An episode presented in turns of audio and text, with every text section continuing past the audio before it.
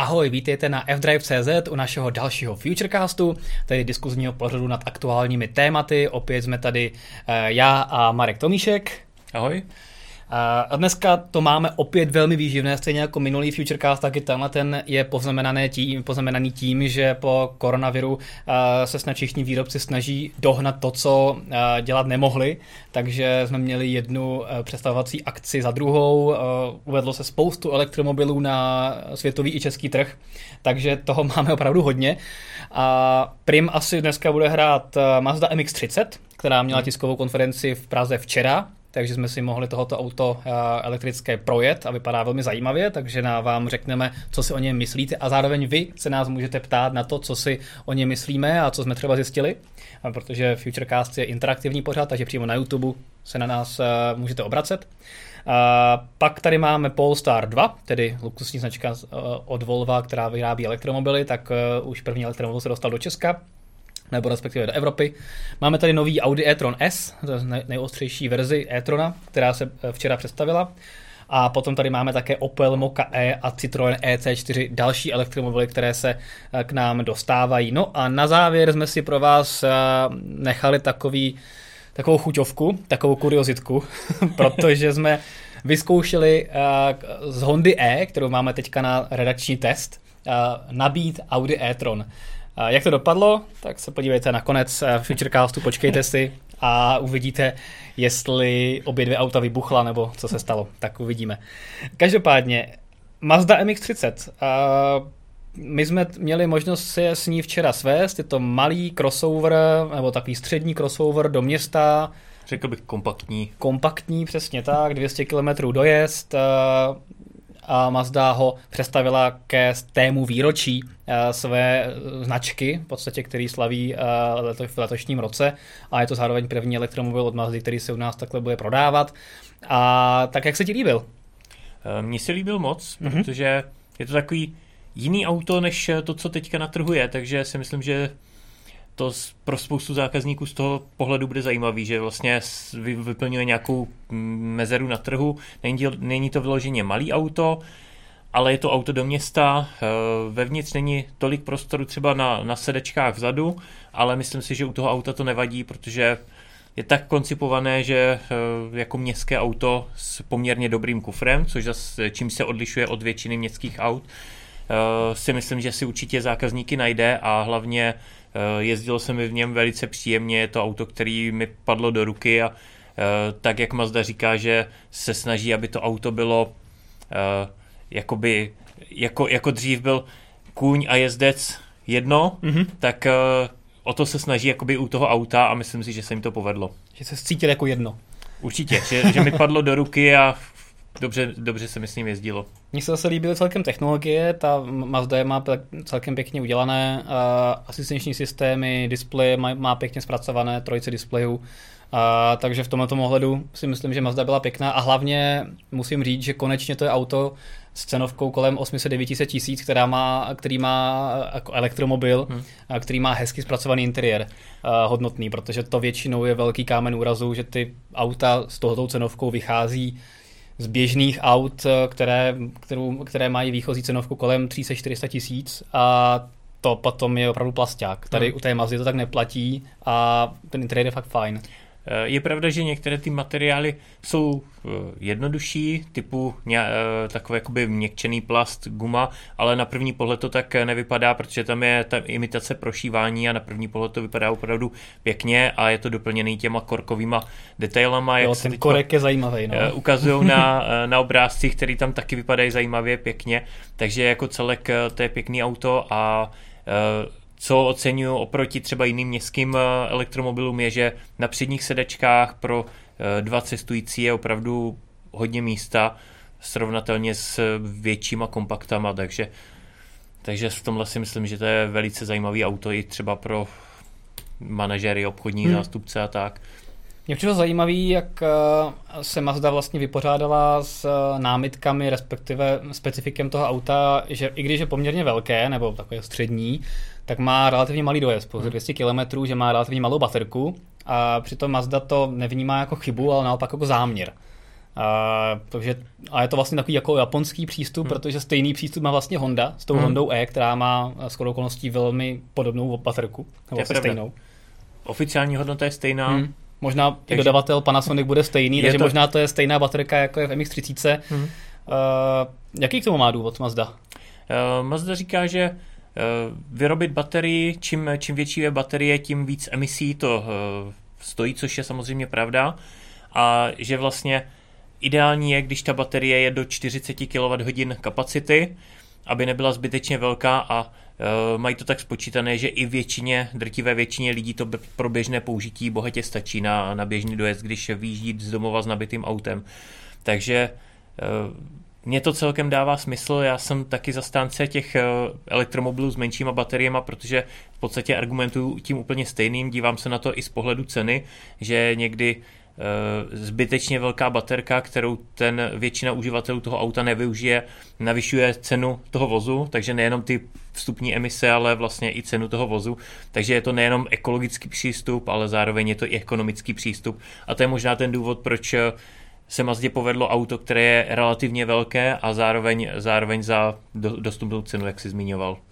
I když teda začátek nebo zahajovací cena 850 tisíc asi není stále pro většinu Čechů eh, znakem dostupnosti, ale v té kategorii elektromobilů je to jedna z těch jakoby nižších cen. Eh, v kategorii elektromobilů určitě a zároveň, když se na to podíváme z pohledu portfolia Mazdy, tak vlastně CX-30 na jejímž podvozku MX-30 stojí, tak eh, ano, ta CX-30 je o něco větší, je to typický pětimístný crossover, zatímco MX-30 je spíš střížená do kupé, ale jsou hmm. to auta stejné velikostní kategorie a ta cena eh, naftové verze eh, CX-30 je hodně podobná jako cena, cena vlastně MX-30 elektrické. Takže Mazdě se vlastně podařilo dostat na podobnou cenu s elektromobilem, jako má u běžného pohonu. Mm-hmm. Takže za mě, za mě určitě palec nahoru. Pokud vás něco zajímá ohledně MX30, tak se určitě zeptejte na, na YouTube přímo, pokud nás sledujete živě. Uh, pokud se k nám ten dotaz probojuje, tak uh, vám na ně tady odpovíme. Uh, dalším tématem zajímavým je Polestar 2, Polestar 2, hmm. uh, což je vlastně luxusní odnož uh, automobilky Volvo. A ta teďka do Evropy uvádí svůj vlastně už druhý elektromobil, ale ten první se k nám nedostal, Polestar 2 Eh, který má být přímým konkurentem pro Tesla Model 3. Hmm. A mně to přijde docela zajímavé, protože vlastně je to první auto, které se opravdu může uh, pasovat toho konkurenta modelu 3, protože jinak tady máme auta, která jsou buď větší nebo menší, nikdy to nejsou sedany, uh, což je Větší. Tesla Model 3. A najednou tady máme opravdu fakt jako podobně vyhlížející auto s podobnými parametry. A jsem zvědavý, jak se Polestaru 2 povede. Startuje ve Švédsku a v Norsku, pochopitelně, hmm. ale potom se dostane na další evropské trhy. Já jenom zopakuju, že Polestar 2 má 78 kWh baterku a teoretický dojezd má být nějakých 470 km, což je podobné jako uh, třeba ta základní verze Tesla modelu hmm. 3, ta standard range, ne tedy long range, ale je pravda, že teda long range má vlastně stejnou baterku jako tady Polestar 2 a s ní urazí dále, takže je vidět, že Tesla je stále o, o krok napřed v té efektivitě hmm. motorů. A, ale Polestar 2 si myslím, že by mohl uh, celkem jakoby Tesla na těch trzích zatopit a být jako alternativa. Myslíš si to taky? Uh, určitě jo, mě zaujala ty, ta cena, protože přestože to je, je vlastně Eh, prémiová odnož Volva a už samo Volvo je brané jako taková částečně prémiová automobilka, hmm. tak mě zaujalo, že vlastně ta startovací cena je lehce nad milionem, zatímco Tesla Model 3, kterou si zmínila, která určitě bude jakoby největším konkurentem eh, tohle auta, tak eh, začíná v Česku na milion 300 tisíc, takže vlastně ten Polestar, přestože to je prémiová automobilka, tak začíná na poměrně nízké ceně. A opravdu těma parametrama byť ta Tesla je o něco lepší, to si zmínil, tak eh, se ten Polestar tomu blíží a eh, myslím si, že by se mohlo najít hodně zákazníků, kterým jednak bude bližší ten víc, víc evropský styl, ta prémiovost a zároveň, zároveň dají přednost nižší ceně a třeba trošku horším parametrům, které nejsou zas až tak špatné. Takže já jsem na to hodně zvědavý, jak se Polestar uchytí, ale mm, mám z toho dobrý pocit z toho auta. Mm-hmm, mm-hmm. Jo, já jsem, já jsem taky zvědavý. Doufáme, že nás Volvo pozve na nějakou z tiskových konferencí. Uh, Petr tady na mě mává. Mám tady dotaz. Ano. Jestli není konkurencí třeba Hyundai Ioniq. Pro MX-30? Ne, pro pro Tesla Model 3. Hyundai Ioniq eh, není úplně přímá konkurence, protože Hyundai Ioniq je v podstatě o třídu nižší než eh, Tesla Model 3, navíc, navíc je to liftback, takže je to auto, které je jinak koncipované, ale je pravda, že z toho, co je teďka na trhu, tak je uh, asi nejblíž, nejblíž té Tesla Modelu 3, ale... Na druhou ale... stranu, jakoby Ioniq je uh, auto, které není rozhodně bráno jako nějaký etalon výkonnosti. Hmm. Je to spíš auto naladěné do úsporná, kdežto s Teslou Model 3 si opravdu můžete užít spoustu zábavy, má, má o stovky koní víc. To je pravda. než, než Ioniq. A je to, je to, si myslím, trošku auto pro, pro jinou cílovku. Hmm. I cenově. Je tam, Ioniq je vlastně skoro na polovině. Hmm, to je pravda, Ioniq začíná na nějakých 850 tisících, 900 tisíc, jestli se nepletu takže začíná úplně někde jinde než Tesla Model 3 a krom toho, že teda je o třídu menší, aspoň v interiéru určitě, kufr možná bude mít podobný, tak eh, jak, jak si říkal, má podstatně nižší výkon, hmm. zatímco ten Polestar opravdu i výkonem eh, je srovnatelný s tou Teslou. No tak jsem zvědavý, když se nám Polestar 2 dostane do ruky. Já jsem na, něm, na něj hodně zvědavý. Já taky. Stejně tak na Audi e-tron S, který, a, což je nejvýkonnější model nebo nejvýkonnější verze e-tronu a e-tronu Sportback, kterou včera Audi představilo. A na to se taky těším, protože má o e, nějakých 100 koní víc. Hmm. A co mi přijde zajímavé, takže má tři motory.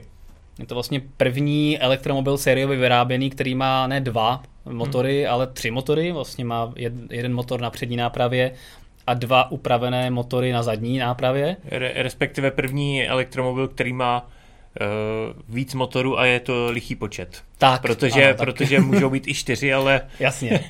ale ty tři je opravdu neobvyklé řešení. Tak, uh, je ale pravda, že třeba se třemi motory koketuje i Tesla, která vlastně svůj prototyp modelu S, který se jmenuje, nebo kterému se říká Plate, hmm. Testovala před nějakou dobou na Nürburgringu a tam se říká, nebo proslýchá se, že tam mají být právě tři motory hmm. pro ještě lepší výkon a naopak eh, lepší dojezd. Uh, ale úplně nevíme, kde ten projekt teďka stojí, protože ty hmm. dva, dvě testovací kola, co tam ta Tesla Model S odjela, tak vždycky potom odvezli na, na podvalníku, že se jim tam rozbila Vím, že tehdy vlastně probíhal závod, nebo chtěl Elon ukázat, že jejich nová Tesla dokáže Nürburgring zajet v rychlejším čase než tehdy nové Porsche Taycan hmm. Turbo S, což se jim nepovedlo, protože hmm. se jim ta Tesla vždycky rozbila. Ale byl to prototyp a neví, a už je to docela dlouho a nevíme, kdy se k tomu, tomu dočkáme. Možná si to šetří Elon Musk na podzim společně třeba s novou baterkou, tak zároveň uh, dostane Esko i tři motory, uvidíme. Možná to přibrzdila korona krize a má teďka jiné starosti než je to, late verzi. Je to možné, na druhou stranu Elon Musk uh, od továrnu otevřel i navzdory politice a i když dostal výslovný zákaz, tak eh, ji výslovně otevřel. Hmm. Takže si myslím, že možná z toho koronaviru si zase tak moc nedělal. Tak on ji potřeboval otevřít, aby tak? mohl eh, začít eh, obnovit výrobu Y, protože vlastně krátce po zahájení výroby musel zavřít továrnu a to byla docela velká komplikace u jednoho z dvou klíčových modelů. Takže... Tak a potřebuje v Q2 nahnat čísla a vždycky víme, že se to na konci čtvrtletí nahání co nejrychleji. Teďka dokonce jsem zaznamenal, že Tesla Model Y rozváží dokonce i ten prototyp tahače Tesla Semi, tak protože, jim, protože jim nestačily auta, tak opravdu rozvážel auta, co mělo kola a zase samozřejmě předával auta, kdo mohl, včetně dobrovolníků a tak podobně. To vždycky přijde takový úsměvný. Tak aspoň prototyp se mi vyzkouší v reálných podmínkách. Přesně tak, přesně tak. Bude dobře odladěný. Každopádně, jak jsme, se, jak jsme se bavili o tom e-tronu S ohledně té a, dynamiky a tak podobně, tak je zajímavé, že zatímco u Tesly je cíl takový, že se zvedne výkon a zároveň zvýší dojezd, tak uh, u e-tronu S se těmi třemi elektromotory sice zvednul výkon, ale ten dojezd se snížil. Hmm. Zatímco e-tron 55 klasická má nějakých 430 km VLTP, tak tady se bavíme o 360. To je docela dost velký pokles. To je, Tesla to dělá tak, že většinou k výkonnějším verzím dává i větší baterii, zatímco Audi má pořád stejnou baterii vlastně pro všechny, hmm. nebo respektive pro uh, základní verzi e-tronu 55 a i tu výkonnější verzi. Ale je pravda, že 50 e-tron má menší baterii, takže by se dalo čekat, že to stejné vlastně bude i na druhou stranu, že se navýšením výkonu zase zvýší baterii, ale nestalo se tak. Na druhou stranu se zvýšením baterie by se zvýšila i hmotnost, tím pádem ten eh, výkonový rozdíl by nebyl zas tak patrný.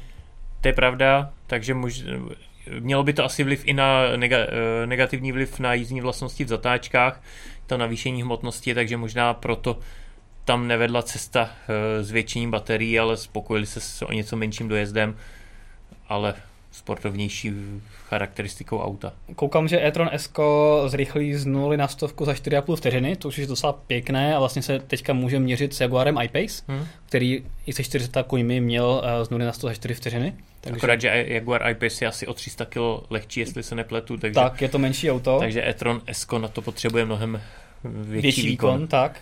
A, Ale... a s tím, že maximální rychlost byla zvýšena od 10 km za hodinu na 210 takže na německém autobánu si budeš moct zase o trošku víc zašpásovat s těmi hmm. a spalováky, které se tam na tebe budou lepit. Ale, ale zase pokud se na to podíváme z pohledu Tesly a jejich eh, hodnot zrychlení, tak 4,5 eh, sekundy není nic je stále extra. o polovinu, no takhle, nejrychlejší model X eh, a teďka nevím, jestli to rychle, rychle najdu, ale nejrychlejší model X je stále o zhruba vteřinu a čtyřinu a půl rychlejší, hmm. si myslím, vteřinu. Já si myslím, že je nějak okolo třech sekund. No. Něco málo možná přes tři sekundy, takže, takže tam je poměrně velký rozdíl. Ale pokud se uděláme to... na X jako takové, tak ten model Performance, eh, to tady, tady tak teďka, se tady překliknu do našeho katalogu model Performance, tak taky má úplně jiný výkon a Performance má 568 koní, eh, kW. Hmm. Ne koní, ale kW, takže Což je přes 700 koní, takže... Což je přes 700 koní, takže to je o víc než 200 koní, víc než má e-tron a zrychlení za 2,8, takže o dvě vteřiny... Tak dokonce po 3 tak, sekundy. Tak, tak, tak. Uh, což je teda neuvěřitelný, no. Uh, to, to už hodně. tak uvidíme, jestli se dočkáme Audi e-tron RS, ale spíš bych se řekl, že ne. To spíš, eh, pokud bude chtít někdo výkonné Audi na elektronu, tak si počká na Audi e-tron GT, hmm. což je vlastně dvojče Porsche, Porsche Taycan, který budeme mít za nedlouho na test. Tak se těšte na zajímavý video a dojmy. Chceš ještě k e-tronu S něco říci, nebo se posuneme dál Asi k můžeme, zajímavým eh, věcem? Dál. Eh, když už jsme byli u té Tesly, tak eh, jestli se tam nestalo něco náhodou zajímavého v uplynulé době, o které jsme se, o kterém jsme se ještě nebavili. Co je zajímavá věc, to vlastně se stalo dneska, můžeme říct, nebo včera, tak Tesla oznámila dlouho dopředu, že bude zvyšovat cenu za plného autopilota, takzvaný Full Serve Driving Package. Hmm což se stalo a teďka stojí 200 tisíc korun. 200 tisíc korun stojí eh, teďka to, že vlastně ta, eh, že Tesla bude v případě, nebo umí v případě navigace zapnuté třeba sjet na jedné dálnici a nějaké další drobnosti, ale nic moc navíc tam není. Hmm. Zaplatili byste to 200 tisíc korun? Eh, já si ne, já ani tu předchozí částku, což bylo tuším 160 tisíc korun, tak jsem si říkal, že bych za to v tuhle chvíli nedal, protože Uh, něco jiného by bylo asi, když bych s tím autem jezdil v Americe, kde přeci jenom ten autopilot má, mnohem víc možností, ale tady v Evropě si myslím, že uh, těch možností není tolik, aby uh, mi stálo za to dát tolik peněz. Ale je to můj osobní pohled, zase druhý pohled je ten, že když za to někdo teďka zaplatí 200 tisíc korun a v budoucnu ten autopilot bude mnohem dražší, tak vlastně to on, je... už to má, on už to má za těch 200 tisíc korun a přibývají tam další funkce. Takže dá se na to dívat ze dvou různých úhlů pohledů, ať už z té stávající situace, kdy to vlastně moc funkcí nemá, ale i z té jakoby investice do budoucna, že teď za to dám 200, ale třeba při, eh, brzo to bude stát 300 tisíc, a bude to mít mnohem víc funkcí, ale já už jsem to koupil za 200 a mám to s plnými funkcemi. To je právě ono. Tesla uh, i otevřeně říká, že později ten full series driving package bude ještě dražší, takže motivuje lidi, aby se to koupili buď s autem, anebo co nejdřív potom, co si to auto koupí. A samozřejmě, když to budeš mít koupené, tak všechny nové funkce, a to je kouzlo Tesly, všechny nové funkce budeš mít vlastně už zdarma. Hmm pokud se teda nedohodnou jinak. Uh, ale uh, třeba Tesla teďka říká, že Jakmile teďka vlastně třeba eh, co se týče rozpoznávání značek a rozpoznávání semaforů, hmm. a u těch značek to jsou pouze stopky, tak se ti zobrazují na displeji a, a to auto se podle nich neumí chovat. ale jakmile se to naučí, tak vlastně, když budeš mít koupený ten full self driving package, tak ti budou zastavovat uh, Tesly na červené automaticky. Stejně tak slibují plné autonomní řízení ve městech a tak podobně, ale to ještě bude chvilku trvat. Každopádně, když to budeš mít koupené, tak už potom tyhle ty všechny benefity budeš mít a nebudeš muset za to platit navíc, což uh, pokud to třeba bude stát později půl milionu, tak už to může být celkem zajímavá uh, úspora. Tam je spíš otázka ta, jak dlouho Tesla bude trvat, než se tyhle funkce dostanou do Evropy a budou tady k dispozici všechny. Tak.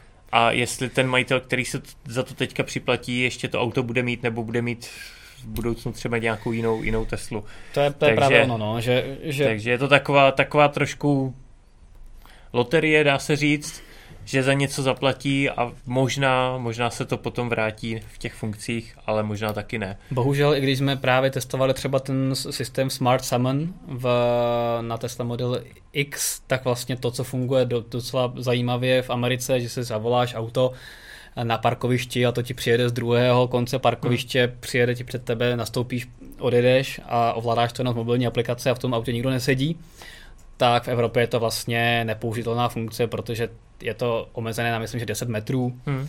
a je to strašně omezené, máš tam jako omezené možnosti zatáčení a tak podobně, tím pádem je naprosto jako nesmyslné si takhle přivolávat auto, který je 10, maximálně 10 metrů od tebe a ještě to hmm. trvá půl hodiny, než to přijede. To je mnohem jako jednodušší se k němu dojít. Tak maximálně, když okolo tebe zaparkují lidi blízko a nemůžeš nastoupit, tak si to s ním jo. povědeš. A to je, to tak... je dopředu dozadu a to je funkce, která už mají Tesly dlouho a hmm. ta je stále stejná a ta funguje dobře, ale problém je v tom, hmm. tom výjíždění a automatickém třeba objíždění parkoviště, co se teďka umí v rámci toho Smart Summon modu, v Evropě to je bohužel zakázané nebo velmi, velmi omezené a je to škoda. Já jsem na to dělal video, takže mimochodem se můžete podívat na to, jak Smart Summon eh, vypadá. Teďka vám to tam Petr pouští, ale pokud vás zajímá, jak to opravdu vypadá v praxi, tak se podívejte na eh, tohoto video samostatně, najdete ho na našem YouTube. Uh, pojďme dál, pojďme dál, protože těch nových elektromobilů se na nás valí strašně moc. Další dvojce tady vlastně hmm. je, je Citroen EC4 a Opel Moka E.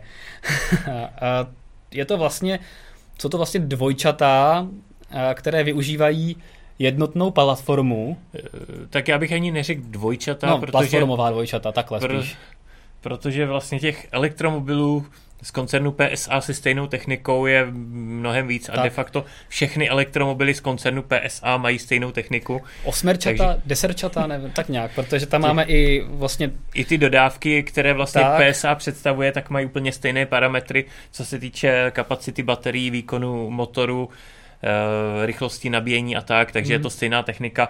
Je pravda, že tyhle dvě auta jsou i na stejně velké platformě, jestli se nepletu, takže, takže mají k sobě blíž, ale obecně PSA má v podstatě jednu techniku pro elektromobily a tu používá úplně všude. Takže tam máme teďka DS3 Crossback, máme tam E208, E2008, Moka E, EC4, je tam Opel Corsa E hmm. vlastně, kterou jsme teďka testovali, to se brzo můžete těšit na test. To je 6. A, a potom tam máme ty dodávky, Zafira E, a Jumper. Jumper E, Jumpy E, a potom, co tam sakra ještě, to je už 8 aut. Uh, Ježíš Maria, toho je už uh, je potom to... vlastně uh, Toyota, ne, uh, nějaký vlastně z japonských to, výrobců. Toyota, Toyota Pro ano, Ace taky. Pro Ace taky. To, tak... to je vlastně stejná jako ten Peugeot Jumpy. Přesně tak, takže ta A taky... Citroen Citroen myslím, že má taky nějakou dodávku. Je to, je to zkrátka fakt hodně. a vlastně všichni mají 50, 50, jo tady, ano, už to vidím, 50. 50 kWh baterii, mají standardní výkon 80 kW, který se dá zvýšit krátkodobě na 100 kW mm-hmm. a ne, nebo snížit na 60 v tom ekomódu. Už vidím další. E-Express jsme říkali, E-Jumpy taky, ale Vivaro E, Opel jsme neříkali, neříkali jsme Peugeot E-Traveler, což je vlastně osobní verze. Mm neříkali jsme Citroen e-Space Tourer, což je taky osobní verze, a Zafiru E jsme říkali. S tím takže... jumperem jsem se asi spletl, ten je větší, ten ještě tuhle techniku nemá, jestli se nepletu. No. Ale, ale je to tam zkrátka hodně. Takže to, no, je toho hodně, takže... No a co se týče EC4, tak ta vlastně dojede na VLTP 350 km, což je o nějakých 25 km víc, než má Moka E, protože je nižší, takže hmm. Aerodynamičtější. a mně se EC4 docela líbí, mně vypadá to uh, docela zajímavě designově, myslím, že by to mohl být jeden z nejelegantnějších elektromobilů a za mě osobně uh, se designově jako hodně povedla, obecně C4. Mně se taky líbí, sice teda hm, Citroen tomu říká, že to je vlastně C4 byl vždycky hatchback, hmm. teďka to na mě působí aspoň podle těch fotek jako spíš crossover, ale to auto se mi líbí. Tak ona ta platforma vždycky, nebo elektromobil vždycky bude malinko vyšší kvůli té baterce a ta platforma je, je takhle postavená, takže je jednodušší udělat crossover, než, hmm. než eh, to tlačit někam koníš. Ale je třeba pravda, že E208 vypadá opravdu jako jo, klasický jo. hatchback. Zatímco, zatímco tady, tady, když se na to podívám, tak to je na první pohled crossover. Hmm. Ale jsem zvědavý na to auto v praxi, až se k nám dostane a budeme ho mít na test, protože vypadá zajímavě. Určitě, takže to eh, zatím nevíme, jaká bude cena, ale eh, odhadujeme, že to bude kolem milionu korun, vzhledem k tomu, že DS3 Crossback je nad milionem, ale je to bráno jako luxusní odnož, hmm. takže základní cena tady bude třeba nějakých 900 tisíc milion, něco takového. Já bych to typo, typoval, že to bude lehce pod milion. No, takže to by mohlo být a... relativně jako dobrá cena. Vlastně to bude i přímý konkurent nebo něco podobného jako nezmiňovaná Mazda MX-30. Tak, ale eh, tady to, to úplně, bude to úplně ne, protože, velikostně. protože tohle bude plnohodnotě pětimístné auto s větším prostorem určitě na zadních sedačkách, hmm. ale bude to zase něco jiného. Co se týče Moky E, tak eh, byť je to auto se stejnou technikou, tak tam je to eh, vyloženě crossover. Mně se Moka E docela líbí, mě to připomíná a velikostně to je taková jako menší kona, nebo podobná kona. Eh, já si myslím, Ale... že to bude hodně podobné jako kona, no. že ta, ta velikost i prostornost, očekávám to jako přímý konkurenty. No mě, a ta platforma, ta, ta PSAčková, na, na které stojí vlastně všechny ty elektromobily, tak mně přijde hodně sympatická a hlavně i tou rychlostí nabíjení. Těch 100 hmm. kW je fajn a my jsme to vlastně vyzkoušeli u Apple Corsa E a opravdu to auto těch 100 kW dosáhne, udrží je, udrží relativně dlouho, hmm. do nějakých 35-40%, do 50, 55% má nějakých 85% pořád, ne 85 kW, pardon. A, a do nějakých 80% se nabíjí fakt jako pěkně rychle, skoro 50 kW. Hmm. Uh, takže i když s tím autem, které má reálný dojezd prostě 200-300 km, jedeš někam dál, tak tě tolik nezdržuje. Když tam ultrarychlá nabíječka, tak za třeba 20 minut může opravdu pokračovat v cestě dál, hmm. 15-20 minut a nějak tě to nezdržuje, což je super na takhle malé auto. To jo, a to je pak hodně znát. Když tohoto bych považoval za nutnost pro všechny nové elektromobily, které jsou určené na nějaké další cesty, tak aby tam bylo minimálně těch 100 kW, hmm. protože to je prostě super potom. Uh, takže Moka E je a vypadá za, zároveň jako zajímavě a i když je to je podobné auto, tak uh, komu se nelíbí ten francouzský rozevlátý styl, tak uh, Moka E je taková technicistní a může mm, to lidi hodně zaujmout. Já myslím, že se ty auty budou poměrně dobře doplňovat a jsem zvědavý na cenu té Moky E, protože má menší baterii o něco než Kona, protože Kona má reálně 64 baterií akorát, podstatě se nedá koupit to menší, hmm. takže má o něco menší baterii, ale mně osobně by těch 50 kWh stačilo, takže jsem zvědavý na ty parametry a čekám, že ta cena bude o něco příznivější než u té kony. Já se taky myslím, no. Protože kona myslím. vlastně s tou 64 baterií začíná uh, nad milionem 100 tisíc. Tady bych čekal, že to bude okolo milionu, spíš mírně pod milion. A... I vzhledem k ceně TDS3. Přesně tak. A mám tady ještě jedno téma, ke kterému jsme se dostali vlastně minulý týden pouze v našich F-News, to znamená těch eh, schrnutích zpráv, a to je vylepšení iPaceu, eh, které se vlastně stalo minulý týden, 24.6. A mně to přijde super, protože iPace je pořád vynikající elektromobil a už je na trhu hmm. druhým rokem a vlastně byl, Jaguar byl první z těch tradičních značek, který, která představila něco jako konkurenta Tesly. Mimochodem dneska vyjde uh, večer test spotřeby iPaceu. Ano. Takže se pak můžete podívat. A zároveň ještě máme v databázi, eh, připravujeme video s, komentovanou, eh, s komentovaným testem nabíjení iPaceu hmm. na Ionity, tak se můžete podívat, jaká je nabíjecí křivka iPaceu, to je to takový jako zajímavý. Každopádně iPace teďka dostal uh, nový infotainment, což je hmm. potřeba, protože ten současný není úplně rychlý. A ten nový Pivi Pro uh, vypadá opravdu krásně a měl by být i mnohem rychlejší, dostalo rychlejší procesor a zároveň dostalo i rychlejší 11 kW nabíječku a nějaké uh, maličkosti, takže už je vidět, že se uh, dostáváme do fáze, kdy vlastně značky už faceliftují nebo uh, obnovují svoje elektromobily. Mm. A to samé teďka vlastně provádí Audi se svým e-tronem, které na, na podzim ho čeká, vlastně na, na podzim prošel prvním updatem mm. A teďka letos na podzim projde dalším updatem, kdy dostane uh, taky novou verzi infotainmentu, uh, vestavenou SIM kartu, USB-C uh, zásuvky uvnitř, dostane lepší uh, plánování elektrických tras a další věci, takže je vidět, že se výrobci i ty tradiční o ty elektromobily celkem starají a ty updaty chodí výrazně častěji, než tomu bylo zvykem mm. uh, dříve a jenom teda s tím rozdílem, že častokrát proti Tesle musí do servisu.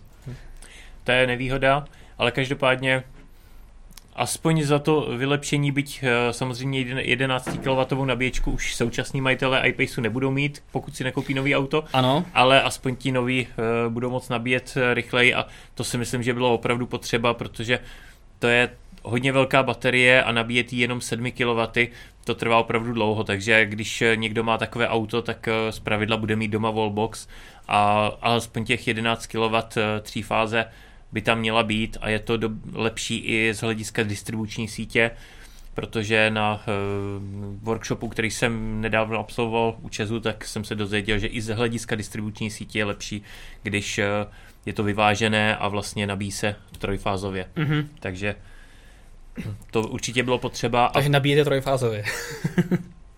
A co se týče, a vlastně 11 kW nabíječku už mají i mnohem menší elektromobily s menší baterií typu Hyundai Kona, takže, takže iPace s velikou baterií určitě jí potřeboval minimálně tu 11 kW a já bych si tam dokázal představit i tu 22 kW nabíječku. Určitě, určitě, akorát protože... asi potom je to uh, otázka ceny a 22 kW má dneska jenom Renault Zoe. Renault Zoe a Smart EQ44. Ano. a nebo za příplatek Audi e-tron. Ale ano. myslím si, že tomu Jaguaru I-Pace by to za příplatek taky slušelo, slušelo. že když někdo má doma výkonnější třífázovou nabíječku eh, nebo třífázovou zásuvku, tak eh, by si za to rád připlatil, aby to měl nabitý rychle. A hlavně takhle a... může nabíjet velmi rychle i třeba v obchodních centrech a všude jinde, kde jsou jenom AC nabíječky, tak to tam píchneš a za hodinku, dvě, tři, i když máš dost vybitý auto, máš nabito, což jako s těmi 11 kW určitě hmm. občas jako tak není. To je pravda. A co se týče té vystavěné SIM karty v eh, e-tronu, tak to si myslím, že taky se hodí, protože eh, v tom současném, když chci online navigaci, tak eh, musím mít připojený Apple CarPlay nebo, nebo Android Auto. A já jsem dneska do normální navigace v e-tronu zadal trasu a vedlo mě to přes zavřený sjezd na Barandově, mm-hmm. takže jsem si vyzkoušel, že současný e-tron nemá online informace. Má, má, ale asi to neměl zapnutý. Uh, tak možná jsem to špatně udělal, ale překvapilo mě to, že mi to tam ukazuje práce na silnice a nevedlo mě to přes, a vedlo mě to přes zavřený sjezd, hmm. kde, kde je zbouraný most, takže... No, tak to je blbý. Každopádně to byla jenom taková vsuvka ohledně iPaceu a e-tronu. A nakonec jsme se tady, pokud nemáme žádné zajímavé dotazy z publika, další, tak tady máme ten, eh, tu chuťovku na závěr. My jsme si říkali, že trošku se uh, zaexperimentujeme a budeme se snažit nabít jeden elektromobil druhým. Popravdě, já jsem se do toho bál jít, ale uh, říkal jsem, že když to budu jenom natáčet, tak to je v pohodě. To je pravda, Marek říkal, zapojovat to tam budeš ty. A držel se úctivé vzdálenosti, protože samozřejmě ty odběry toho jednoho auta jsou veliké, jak jsme to dělali, protože samozřejmě a skrz typ 2 nebo CCS nedokáže eh, dnešní auto vzdílet energii s druhým, což je trošku škoda. Ale Honda E má vychytávku v podobě 230V zásuvky, která má až 1500 W, což je fakt hodně, to znamená 1,5 kW. A, a i když je to méně, než eh, vlastně dává běžná zásuvka u vás v domě nebo kdekoliv, hmm. tak jsme chtěli vyzkoušet, že se si tím aspoň dá to auto nabít. No a dá. Vyzkoušeli jsme to a, a i když jsme se trošku báli, jestli se to nějak neodpálí pojistky v Hondě E, hmm. tak, eh, tak, tak se jako opravdu nabíjelo. Uh, byť pomalu. Byť pomalu. Problém je, že samozřejmě u AC nabíjení jsou velké ztráty, které jsou zhruba nějakou kilowattu, kilowatt a půl. Mm. A přesně na to jsme narazili, protože zatímco Honda E se snažila seč mohla, dávala tam z té svojí zásuvky maximum, co mohla, kilowatt a půl, tak e-tron ukazoval 0,0 až 0,2 kW, že to není teklo, takže skoro nic a nabíjelo by se to opravdu hodně, hodně hodin.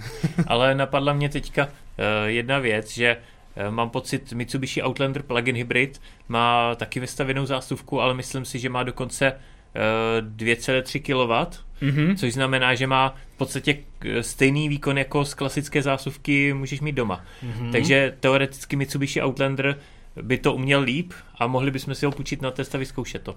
No, takže pokud budete mít vybitý elektromobil, Když... tak uh, na cestách hledejte buď Hondu E nebo Mitsubishi Outlander a ti vám případně um, nouze můžou nabít pár a třeba jednotek kWh, abyste dojeli k nějaké nabíjecí stanici, abyste se nabili, takže to, to byl jako zajímavý uh, test, který jsme si vyzkoušeli a funguje to. Takže, ale doma to radši neskoušejte, vám to k ničemu moc není.